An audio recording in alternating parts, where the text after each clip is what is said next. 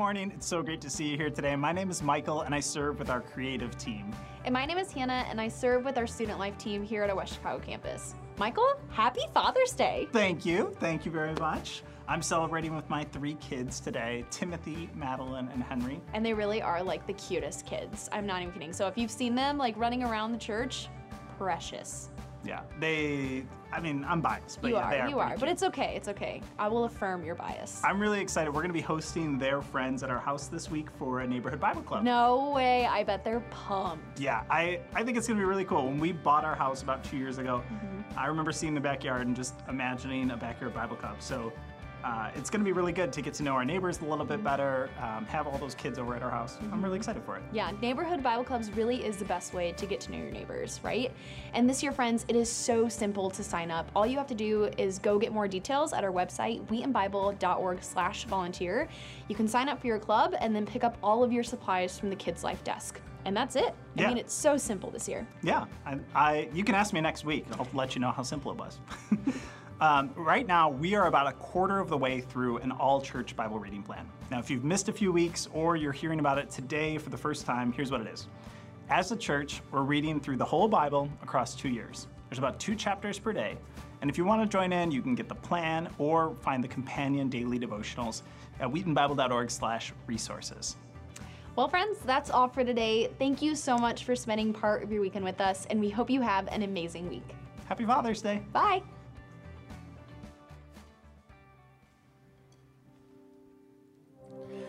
Man, church, good morning. Welcome to worship. I ask you to stand with us. Let's worship King Jesus.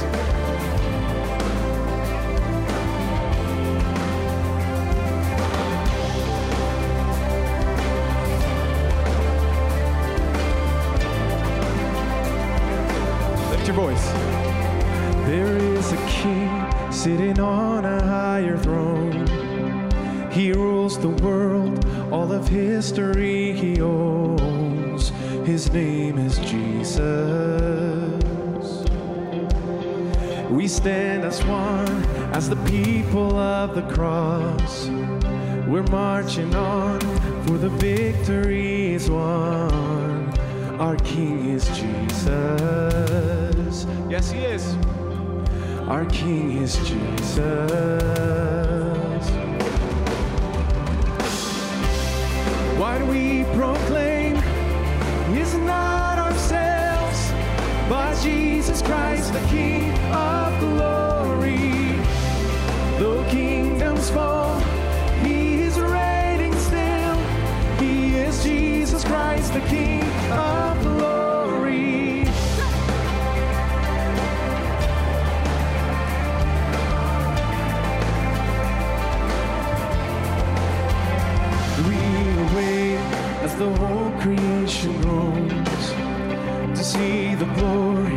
the children of the Lord.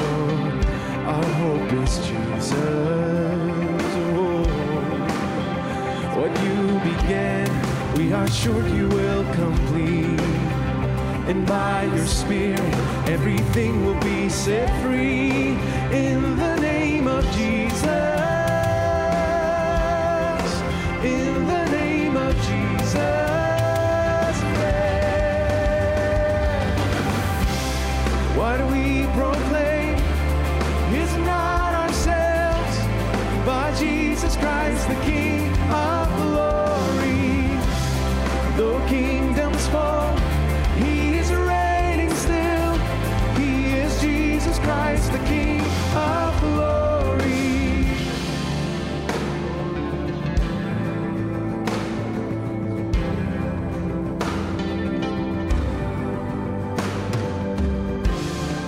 Yours is the kingdom, yours is the power, yours is the glory forever.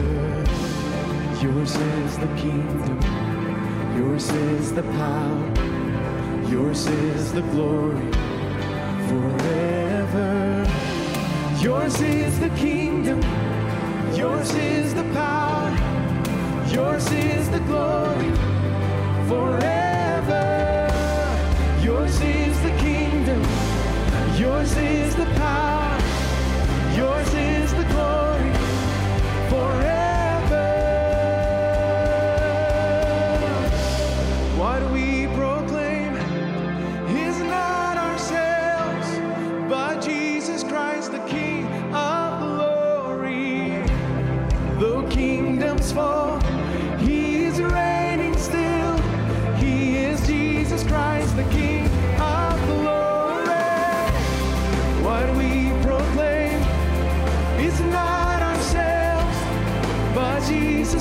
The King of glory. Though kingdoms fall, He is reigning still. He is Jesus Christ,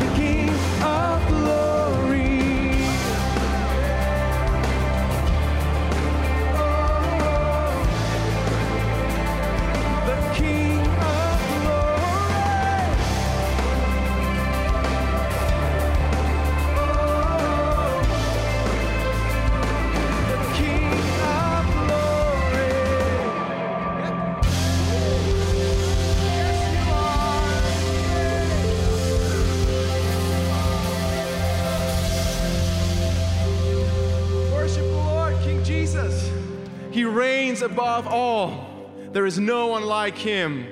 Church, it is good to be the church. It is good to be together. It's good to lift up the name of Jesus. The psalmist says, Come, magnify the Lord with me. Let us exalt his name together. Amen. Let us lift up the name of Jesus. He is worthy of our praise. He is worthy of our voices. He is worthy of our affections. He is worthy of all. Lord, we love you. We welcome you as you welcome us into your presence today as a church body. We pray that you minister to our hearts, that you come and pour out your spirit and glory among us today. Thank you for forgiveness and salvation and your grace in this place. We long to see you, Jesus. Come, taste and see. The Lord is good. Let's sing together.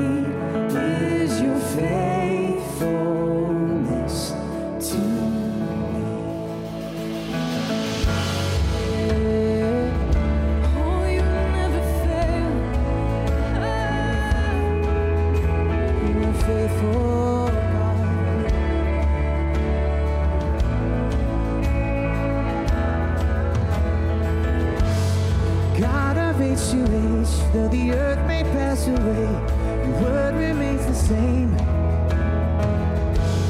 Your history can prove there's nothing you can't do.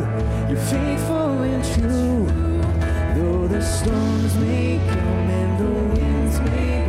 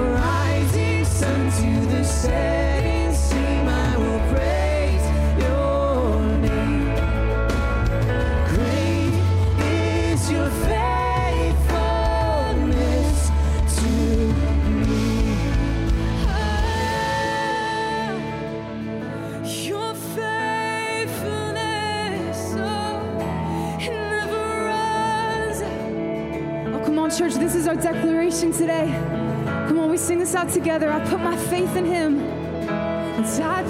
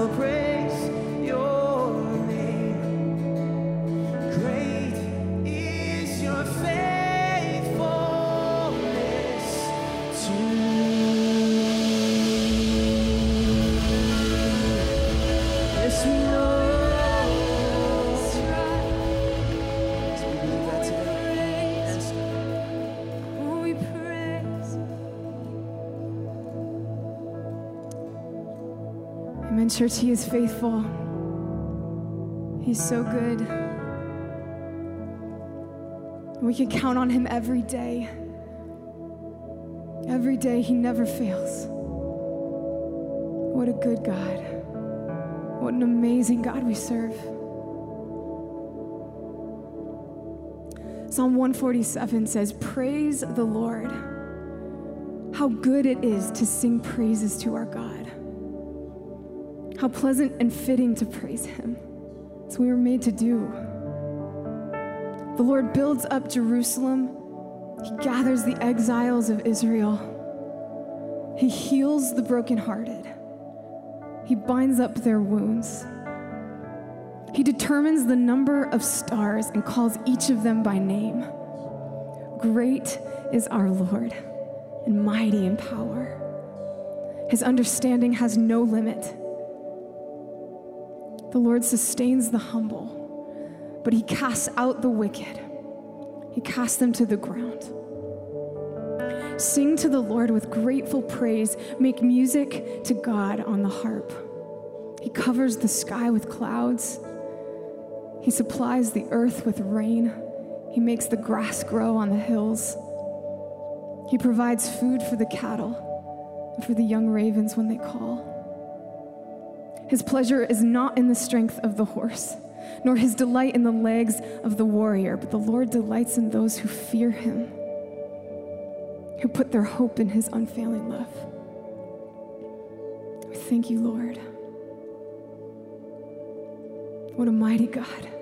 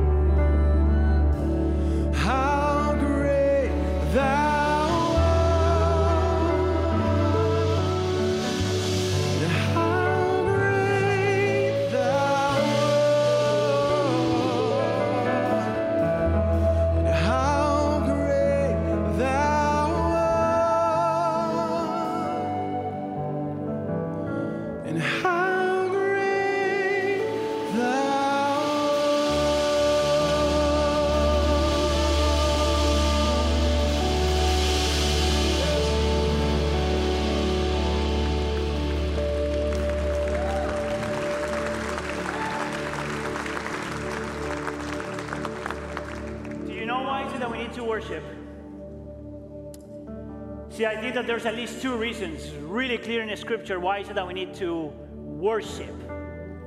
One, because the Lord deserves all of our worship.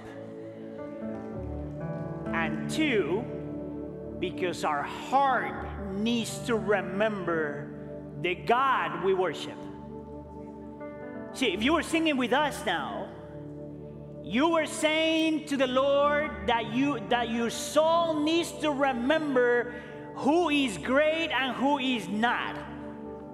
Who is powerful and who is not. Who is eternal and who is not. Who is the Father and who is not. Who is gracious and who is not. Who is omnipotent and who is not. Who is God and who is not. Our soul needs to remember who God is, and that's why we need to worship. Gotta give Him glory. See, when I think about all these commandments in the Bible, everything that the Lord asks us to do, it is never, never because the Lord needs anything from us. It's always for our good. It's always for our good and His glory. So, singing, for example, is a spiritual discipline, and I hope you know that. There's another spiritual discipline that we also need, and it's the spiritual giving, uh, spiritual discipline of giving. You know why? Because when we give, we also remember that He is God, that He is the provider, that He is the one that sustains us, that everything that we have comes from Him, and that He calls us to give back just a little bit of everything that He gives us. So, first of all, I want to thank all of you that are part of our church, that are super committed financially to the church. I want to give glory to God and I want to thank you for your support. But maybe, maybe there's people here that are still not worshiping the Lord through offering, and I want to invite you to join us. You know why? Because the church matters, because what the church does matters, that's because God matters. Amen? So if you are not a regular giver to the church, I, we're going to put this uh, different ways to give on the screen for you. Uh, please support the church with this. At the end of the day, remember, this is not about us, but it's about Him. Amen? Let's pray. Lord, we are so thankful that we get to worship you. What a blessing it is that we get to open our, our mouths, Lord, and use our hands, and even sometimes move our bodies a little bit to worship you. Because you deserve it all. You are worth of all adoration, Lord. It is impossible for us to recognize who you are and not worship you. We thank you, Lord, because we are, we are shaped by how we worship you. And I pray, Lord, that you continue to make of WBC, a Witten Bible Church, and Tri Village, and Iglesia de Pueblo congregations that worship in spirit and in truth. But I also pray, Lord, that you continue to make of us people that worship through generosity.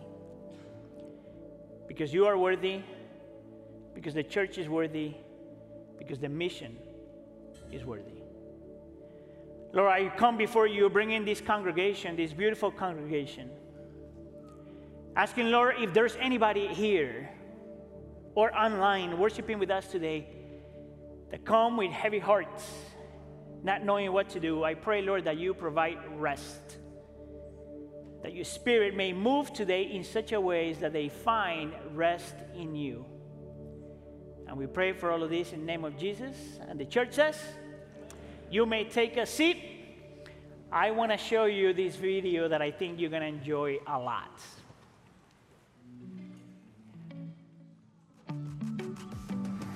Um, I think he's um, kind. He likes to help others, and he um, he understands what you're saying. And if he doesn't get it, he'll like ask questions and understand more about you. He likes reading to me, que me lleva donde yo quiero y que me lleva donde mi familia a comer ice cream. Um, he's patient even when I make jokes about his Green Bay Packers obsession. Me gusta que él hace, él hace cosas chistosas. He loves me. He's the best dad. He's the best dad and he take care, takes care of us. He works a lot. He works a lot for our whole family. Um, me gusta como mi papá, el amor que tiene por Cristo y cómo él expresa el Evangelio en los diferentes ámbitos de su vida.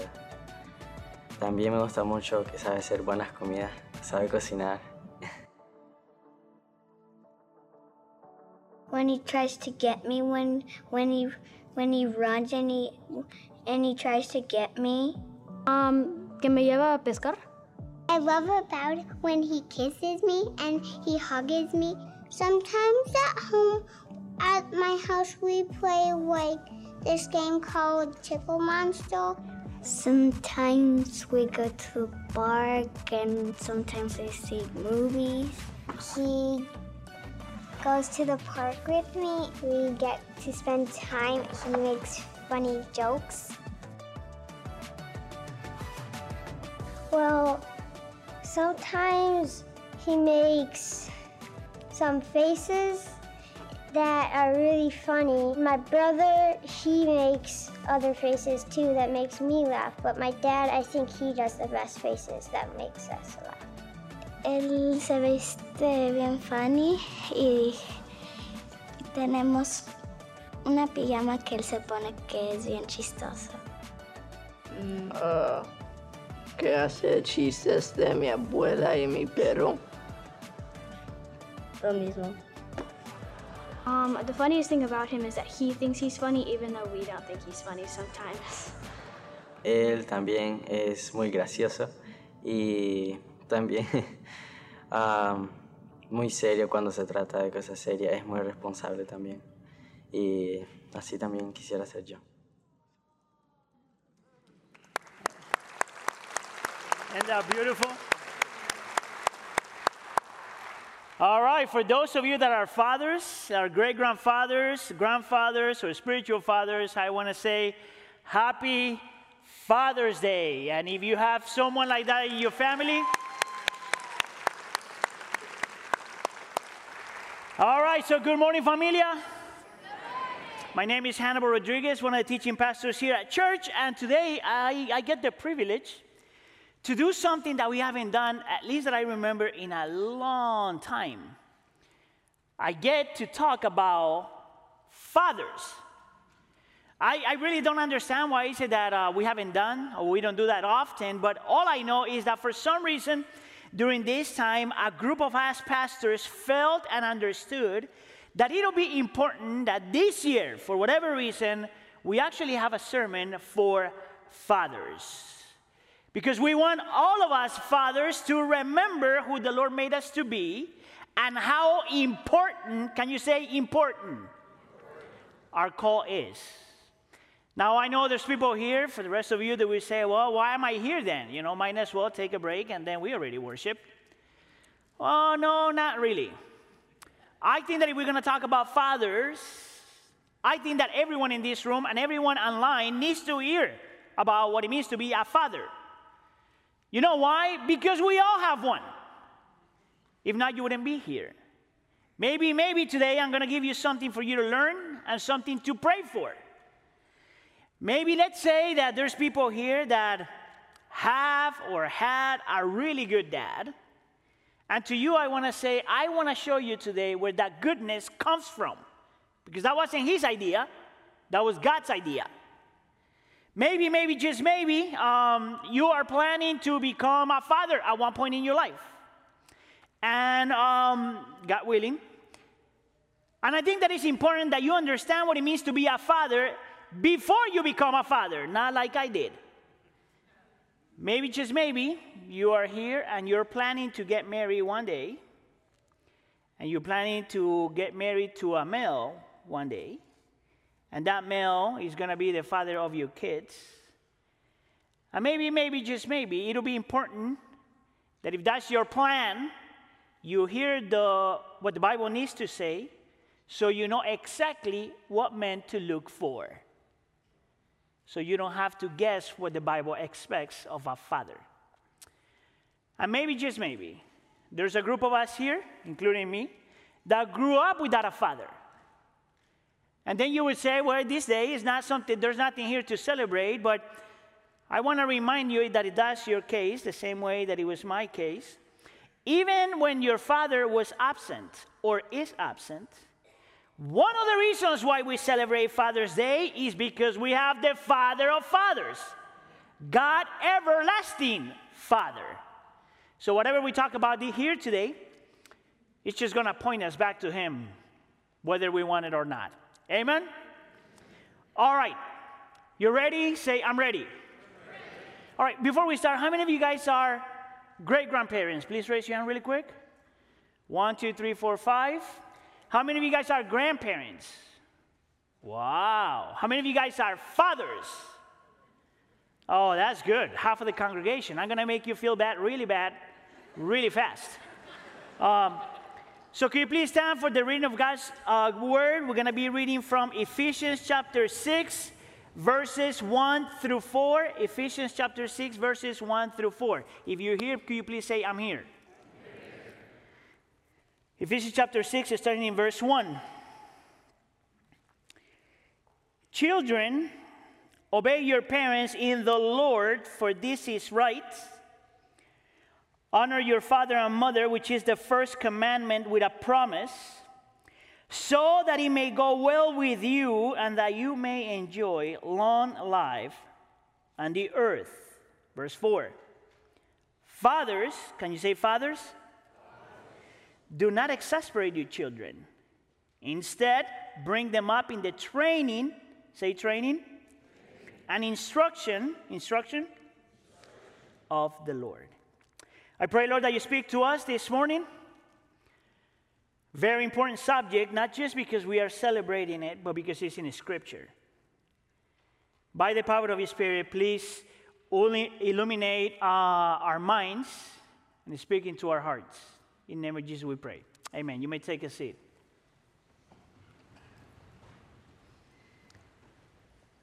All right. Today, um, hold on a second. Uh, uh Yair, how long? Two minutes. All right. We have an issue. Don't worry. The Bible is here. Um, today, instead of giving you different points, I want to give you a statement. And later on, you're going to be able to see it when Yair tells me to. This is a statement that I want you to remember. The Father is an imperfect shepherd in need of a perfect Father. We good? Awesome. The Father is an imperfect shepherd in need of a perfect Father. I think that that's exactly what it means to be a father. And what I want to do for the next two hours is to break that down for you. It's Father's Day. And I want to explain piece by piece why is it that I give this definition, at least from my perspective, what it means to be a father. So we have to start with the first thing what is a father? Now, it is important before we talk about what it means to be a father that we understand, all of us, what it means to be a parent. So I also have a definition for you just to hear. Um, that a father and a mother, parents, are people placed by God within the context of a family to be the spiritual authority at home, to guide, to protect, and to teach their children. Listen up, church, until they become adults. And after they become adults, the parents moved from being a spiritual authority to be spiritual influencers. You guys catch that? If you tweet, man, that's the tweet. Fathers and mothers are people placed by God within the context of the family to be a spiritual authority, to guide, to protect, to teach, and teach their children until they become adults. And once they become adults, the parents move from being a spiritual authority to be spiritual influencers. You know why I say that? Because the authority of a, par- uh, of a parent with their children uh, expires when the child becomes an adult. How many of you guys say amen? amen? And after the children become adults, us parents become influencers. You know where I get that from? Well, Paul said it in verse 2. Honor your father and your mother, your father and your mother, which is the first commandment with a promise. Notice that it doesn't say that children ought to obey their parents. Yeah, if you're young here, don't get all excited. Just let me explain it really quick. The reason why the commandment is to honor your father and your mother and not just to obey your father and your mo- mother is because it has to do a lot with the age in which you, it has to do with your age. So, for example, pay attention here. As a father, that I have two daughters, the best way my daughters that are underage, whether they like it or not, they're still underage, they honor my wife and I by listening to us. How many parents say amen? amen? And by being obedient to us. How many parents say amen? amen? And because we still pay the bills. So if they're not paying the bills and they're still underage, the best way they honor us is by listening to us and being obedient to us. Not, not, not negotiating, not having some sort of contract, not, not, not obeying if you buy me this. No, no, no, just listen and obey. That's super. That's, that was free. That wasn't, even, that wasn't even part of the notes. What is interesting though is that now that I'm an older man, I'm barely making it into my 30s. that was offensive. The way I honor my mother is completely different. I'm not, I hope you know that if you're an adult, you are not called to obey your parents. Actually, if I still obey my mother, there's something crooked there. I think that my wife would agree with me that if I still obey my mother, I will have issues at home. Let's say that Heidi says to me, Hannibal, we should buy this. And I go, hold on, baby, let me, let me talk to my mommy. right, ladies? Therefore, honoring in the Bible does not mean obeying, but it means that if you're in the proper age, you ought to submit to your parents if you're younger than an adult. But that once you, once you become an adult, you ought to take into consideration your parents' opinion, that you ought to listen to them, and you ought to have special, special place for them in your life. That's what honoring means. What is interesting about this passage, though, is that Paul moves from talking to parents to talking to fathers. And this is exactly what we see in verse 4. You got to ask the question why is it, if both parents are important, if both parents are co laborers at home, if both parents are responsible at home, if both roles for the father and the mother are just as important at home, why is it that Paul talks now to fathers? I think that the explanation is really simple. It's because, the, it's because of the order of creation. For some reason, the Lord chose the father to be the first among equals at home. Let me say that again because I know that's countercultural and makes people uncomfortable. But I think that the order of creation in the Bible shows that the father is the first among equals at home, meaning that the fa- even though both parents have responsibilities at home and they have the same value and dignity, and both roles are important, the father is called to represent the family, the father is called to lead by example, and the Father is called to exercise sacrificial love. Actually, when you look into a, almost any leadership type in the Bible, you would see that leadership is never given to anybody to boss people around. That's the secular mentality, that's not the Bible mentality. The Bible gives leadership and authority to people not to boss people around, but to represent, to live, and to love sacrificially. You know where I get that from? Jesus was the one that taught that. Just listen, Matthew chapter 26, uh, chapter 20, verses 26 to 28. Listen to what he says. Whoever wants to become great, anybody that wants authority and leadership, anybody, whoever wants to become great among you must be your servant. And whoever wants to be first leadership authority must be your slave just as the son of man did not come to serve but to be not to be served but to serve and to give his life as a ransom for many can you see it spiritual authority leadership in any place including home is to love serve protect and sacrifice Happy Father's Day. It's not just to say, I am the man. And it's not to say, whatever I say goes. If that's your mentality, you are not reading your Bible right. What is interesting, though, here is that Paul is being completely countercultural here. When Paul is writing this to families, he's being extremely countercultural. See, he's writing to a bunch of Christians between in the midst of this uh, Roman world in which they also believe that the head of the family, of the leader of the family, was the father. But they did not believe in the first among equals thing to begin with. And second, the father in that context and at that time was someone that had the right to punish their children but also had the right to execute his children and also had the right to sell his, uh, sell his kids as slaves if he wanted to. And Paul comes preaching the gospel and talking about this new community that sees leadership and parenting and fatherhood from a completely different perspective.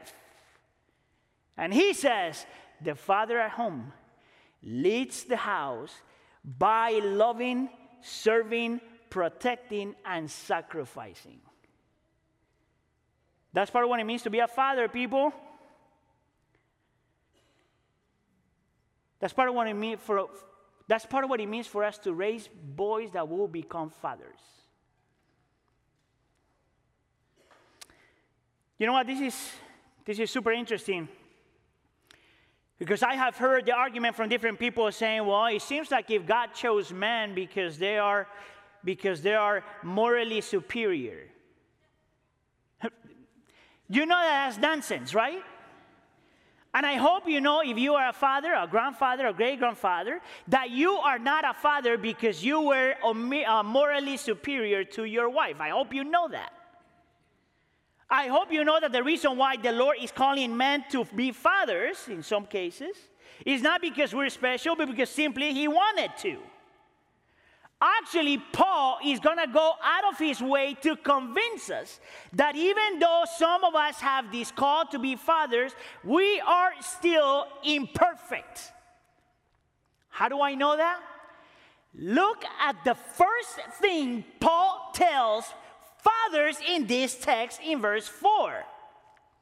Fathers, do not exasperate your children. You got to ask the question why is it that Paul is saying that? Well, let me explain it this way. Have you ever been in a place where you find a sign that says, do not do something? Have you ever seen that? Well, there's a reason for that, you know? So, for example, my family and I just came back from vacation. That's why I look extra crispy right now. Uh, we're coming from, back from vacation, and as we're picking up the luggage, I noticed that um, you know, at the bottom, bottom floor of the, of the, of the, of, hair, right where you pick up your luggage, there is this uh, belt where the luggage comes and you're supposed to pick it up from there. But there's a sign there that says, do not sit here. And you got to ask the question, why would they put that sign there? And I think that the answer is simple. Someone at one point were traveling in United for four or five hours. And they went to get their luggage and they're still tired of the trip. And for some reason, they thought that the best place to rest would be in this moving belt that carries luggage. So the reason why the sign is there is because somebody already messed up by doing the thing that nobody's supposed to do. Have you ever seen a sign that says, do not plug anything here? That's because somebody already plugged something there and got electrocuted. I think that Paul is doing the same thing here, you know? I think that Paul is saying to us fathers, do not exasperate your children because there's something inside of the human heart, male human heart, that has the tendency to exasperate the children. I know there's kids here and they're probably saying, Preach it, Pastor. Word. But I want to speak to you, fathers. Don't you think that's true? I think it's true for me. I think that there has been times in which I have misused the spiritual authority the Lord has given me. I think that there are many times in which we make requests of our kids that are unreasonable. I think that there are many times in which us as fathers, I'm not excusing the mothers, by the way, but I'm talking to fathers today, in which we use our words not for edification, but with sarcasm and to ridicule our kids. I think that sometimes, instead of loving, serving, protecting, and sacrificing, we're actually sometimes unkind and impatient. Happy Father's Day. Why do you think that Paul would put that here? Why do you think that Paul is going to go out of his way to start confronting fathers like that? Well, I think that his motive is good, you know? I think that his motive is that us fathers, do some sort of self assessment. So we need to ask for forgiveness, we ask for forgiveness. And we need to repent, we repent. Maybe the reason why Paul is putting it there is for all of our kids to remember that there are no perfect father. And that they ought to put the expectations the way the Bible puts the expectations. Maybe the reason why it puts that there is for we so we remember that we're not a done deal, that we are imperfect. But did you know that one of the ways we lead at home, fathers, is not just by loving, serving, protecting, and sacrificing our families well and our kids well, but we also lead by recognizing that we are imperfect. We also lead by telling our kids, I'm sorry, I messed up. We also lead by telling our children, I sin against you and against the Lord. We sin by recognizing that we are still in a process. We, we lead by showing our kids that we are still in a process of sanctification. That also applies to mothers, but we're talking about fathers today. That's part of, what, part of what it means to be a father. Yeah, a father is someone with spiritual authority, but father is also someone that is imperfect. But I think that the text tells us that not only we are father with spiritual authority and we're still imperfect, but our call is to be shepherds. And I get that because of the second part of verse 4. Look at what it says. The father, and of course this also includes the mother, but I'm going to tell you why I think he's talking to the fathers right now. The father is called to bring their children up in the training and instruction of the Lord. And in this little sentence right here, it tells you what it means to be a shepherd at home. We are called to do two things at home to nourish and to discipline.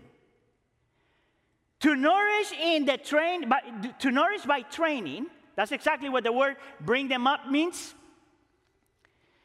but also to discipline, and I'll talk about that in a second. Now, I said it already like three times, but I have to say it again. At home, both parents work to raise children up. What I think Paul is doing here, though, is correcting the false idea that the one that is supposed to raise children for the glory of God is the mother. I think that that's what Paul is trying to correct here. I think that what Paul is saying is that the father has the same responsibility as the mother. Actually, in my time as a pastor, I've seen that Christians make this, one of these two mistakes. Some Christians believe that the responsibility of the spiritual health of kids belongs to the mom. Some people believe that the spiritual health of the family of the children belongs to the father. And I think that both things are wrong because we are co laborers. Both of us do the work of nourishing our kids by instructing them. Paul is trying to correct this mentality that the father just goes to work, provides physically, but does not provide spiritually. So, the way I've been seeing this for the, for the last 10, 15 years in my life is by seeing myself like if I have two full time jobs. I come to church and I do my full time job. I go home and I start my second full time job. That's your call if you're a father. You know what's interesting though? That Paul is using here a phrase, a word, that literally means to be gentle and tender.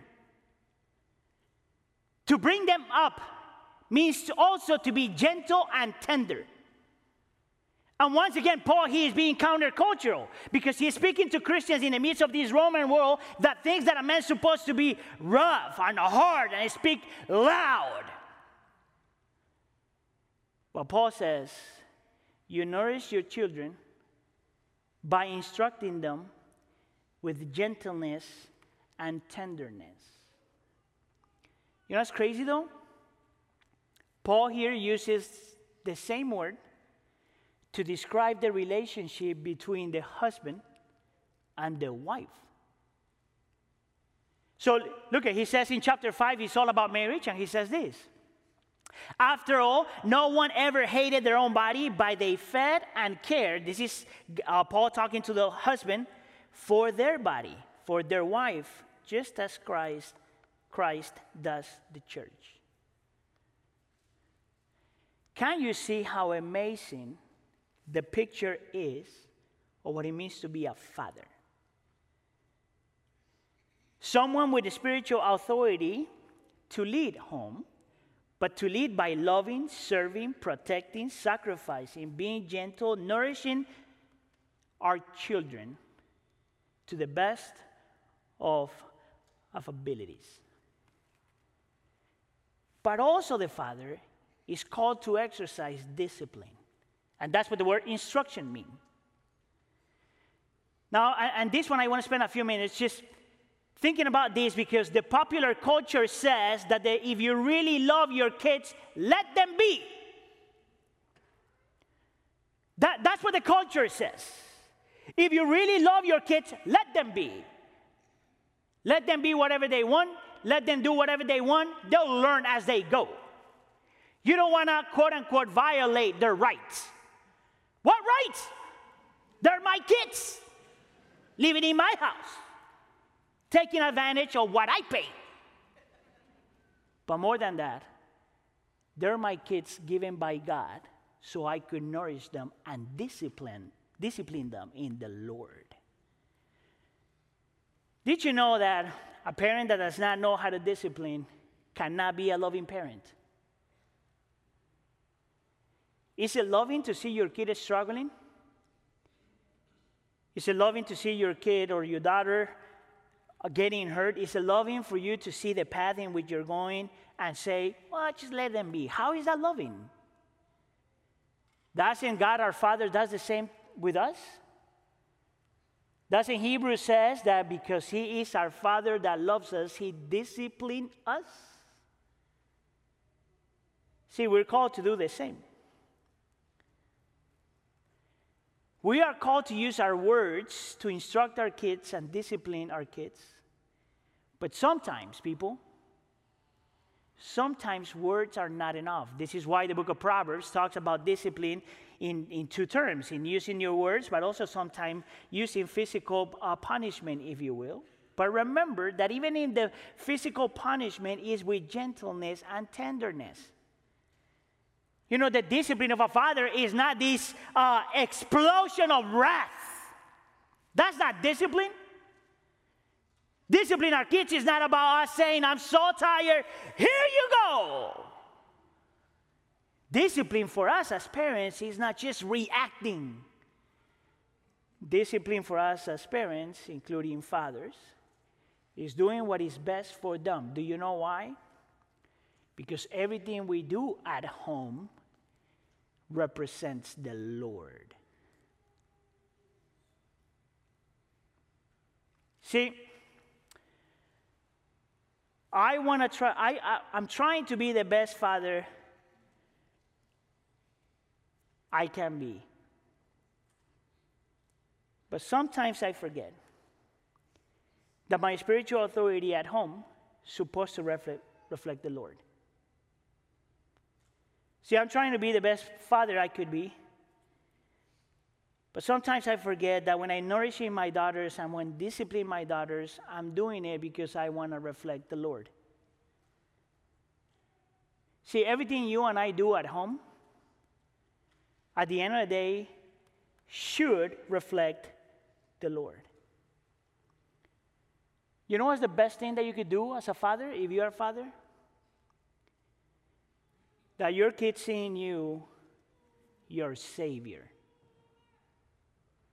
The best thing I could do for my kids, for my daughters, is to point them to Jesus. If at the end of my days my kids are not following Jesus, I didn't do what I was supposed to do. I think that if you're parents, you got to pay attention to that. I think that if you're a dad, you got to pay attention to that. The best thing that I could do for my daughters is to point into Him. You know why? I only have my daughters for a fragment of time, but they're going to have Jesus forever. I want to love them as much as I can, but my love is imperfect. Therefore, they need to find the perfect love of Jesus. I could only do so much to protect them, but the one that could truly protect them is Jesus. I could do anything for my daughters, but I don't have the power to save their soul. But Jesus can. Everything we do, as good as it is as fathers, it's only a shadow of the true Father found in Jesus Christ. That's the best thing that we could do. Vacations are good, you know, but Jesus is better. School is good, but Jesus is better. Fun is good, but Jesus is better. Our helping them be us helping them become better people is good. But Jesus is better. If you are a great grandfather here today, if you are a grandfather here today, if you are a father here today, if you're a spiritual father here today, your call, your great call is to point the next generation to Jesus. You know, when I think about this, what it'll be more rewarding to me is that at the end of my days, I have not a diploma on their wall, but a Bible in their hands. That's what it means to be a father. So the question for us here today is man, who can do that? I mean, this is radical, don't you think? This is a huge responsibility, don't you think? How can someone actually live this out? Well, really simple. If we recognize that we are a father, that we are an imperfect father, that we are called to shepherd, but that we are fathers in need of a perfect father. You know why? Because the only way we can only give to our kids what we already have. Part of the reason why Paul writes the epistles the way he does is because he knows that the only way that we can live in light, uh, in light of what he's calling us to live is when we first believe and accept the gospel. This is the reason why every single epistle Paul writes is in the same order. The first chapters are dedicated to Jesus and the gospel. The second part is the implications of the gospel. The first part of the epistles is always the indicatives of the gospel, who Jesus is, what Jesus did, and who you are in him. And the second part of the epistles is how you live that out. What we just read, what we have been talking about, comes within the context of the imperatives of the gospel because we already have the indicatives of the gospel. This is the reason why, at the beginning of all this section that talks about family, Paul says this Follow God's example, therefore, as dearly loved children. Who is he talking to? Parents. The reason why you want to love your kids is because you already in Jesus Christ are a loved children by lo- uh, loved children of God. The reason why you want to love your kids is because God already loved you in Jesus Christ. Notice what, it says in verse 2 and walk in the way of love just as Christ loved us and gave himself up for us as a fragrant offering, a sacrifice to God. Do you know why is it that we're supposed to love our kids? Because we were loved first. Do you know why we serve our kids? Because we were served first. Do you know why we sacrifice for our kids? Because we have a Savior that sacrificed first. Do you know why we want to protect our kids? Because God protected us first. From what? From us and our sin. You want to become the father that you're supposed to become. You can only give him what you already have. So listen, I know that there's parents here that already messed up. Did you know that in Jesus there's always a chance to for restoration? Did you know that there's never too late for you to call your kid and say, I'm sorry? I know there's people here that grew up like me without a father. But to you, I want to say that even if you grow up without a father, you got the father of fathers, the one that gave up his son for you. What better father than that? And for the rest of us that are trying to be good fathers, relax when you mess up because you already have been forgiven. But remember that what you need to become a better father, you already have. Amen? So happy Father's Day. Let's pray. Lord, we are so grateful that we have the Father of fathers.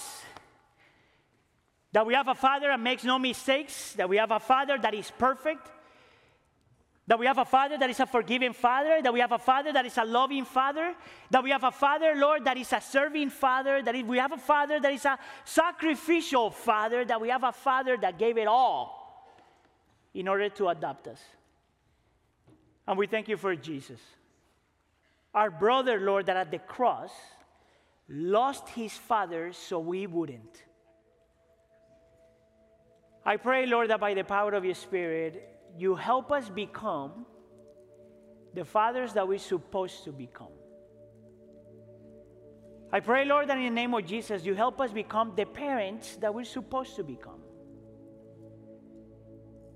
That we're quick to love, quick to serve, quick to sacrifice, quick to protect. Because at the end of our days, Lord, we just want to be before you, covered by the blood of Jesus, saying, Lord, I did what I could for your glory and the well being of my kids. Please make it happen. And we pray for all this in the name of Jesus. And the church says, Amen, church. Let's stand together and respond with this song to a perfect Father. Come lay what we have at the foot of the cross today.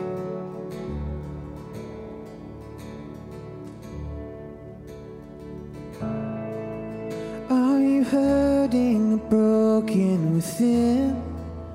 Overwhelmed by the weight of your sin? Jesus is calling. Have you come to the end of yourself?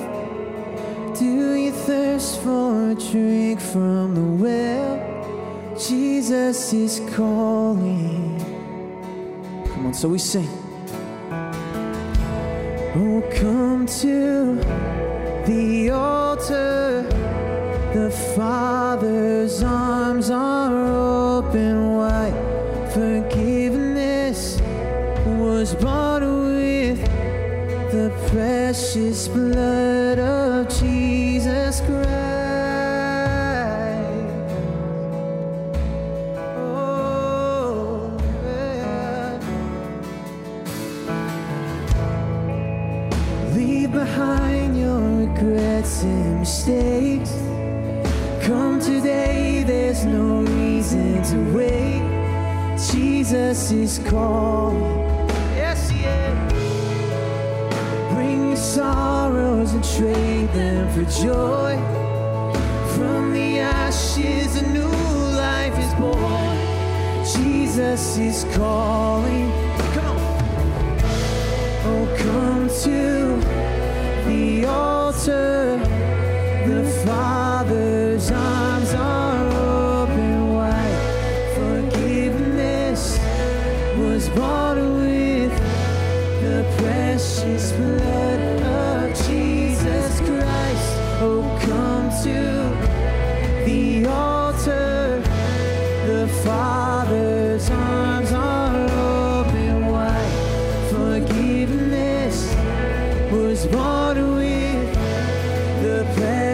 Precious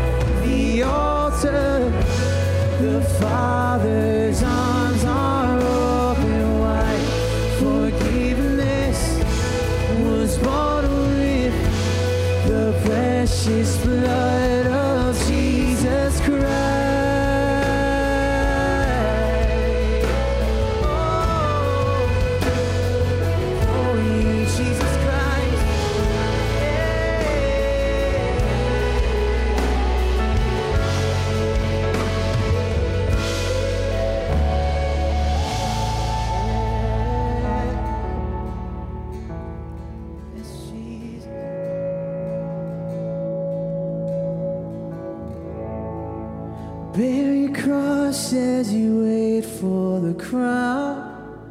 Tell the world of the treasure.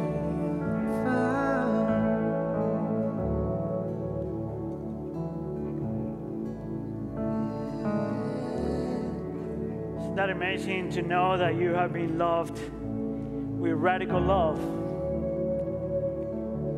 Isn't that amazing to know that you are secure because you have an amazing brother, an amazing father?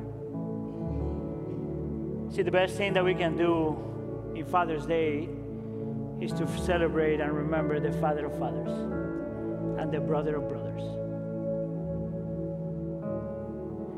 So before we leave, I want to remind you that as a church, we love to pray for you. So if you have prayer requests, please let us know. Every Tuesday, we gather as a family, as a staff family, to pray for you and your needs. So please let us know. The second thing that I want to remind you before you leave is you probably, some of you already received on Tuesday an email from us. We're doing a survey for the church. Um, and in this survey, we're just trying to find out where the church is, how can how you feel during this season, what can we do for you. Um, if you haven't received that email, you could always go to our website, uh, wheatonbible.org slash survey, and you could actually fill this survey, and it, it'll help us a ton. It's during COVID, we, we don't know where the church is and what has happened to the church, so we're actually trying to find out as staff where you are and what has been your experience and so on.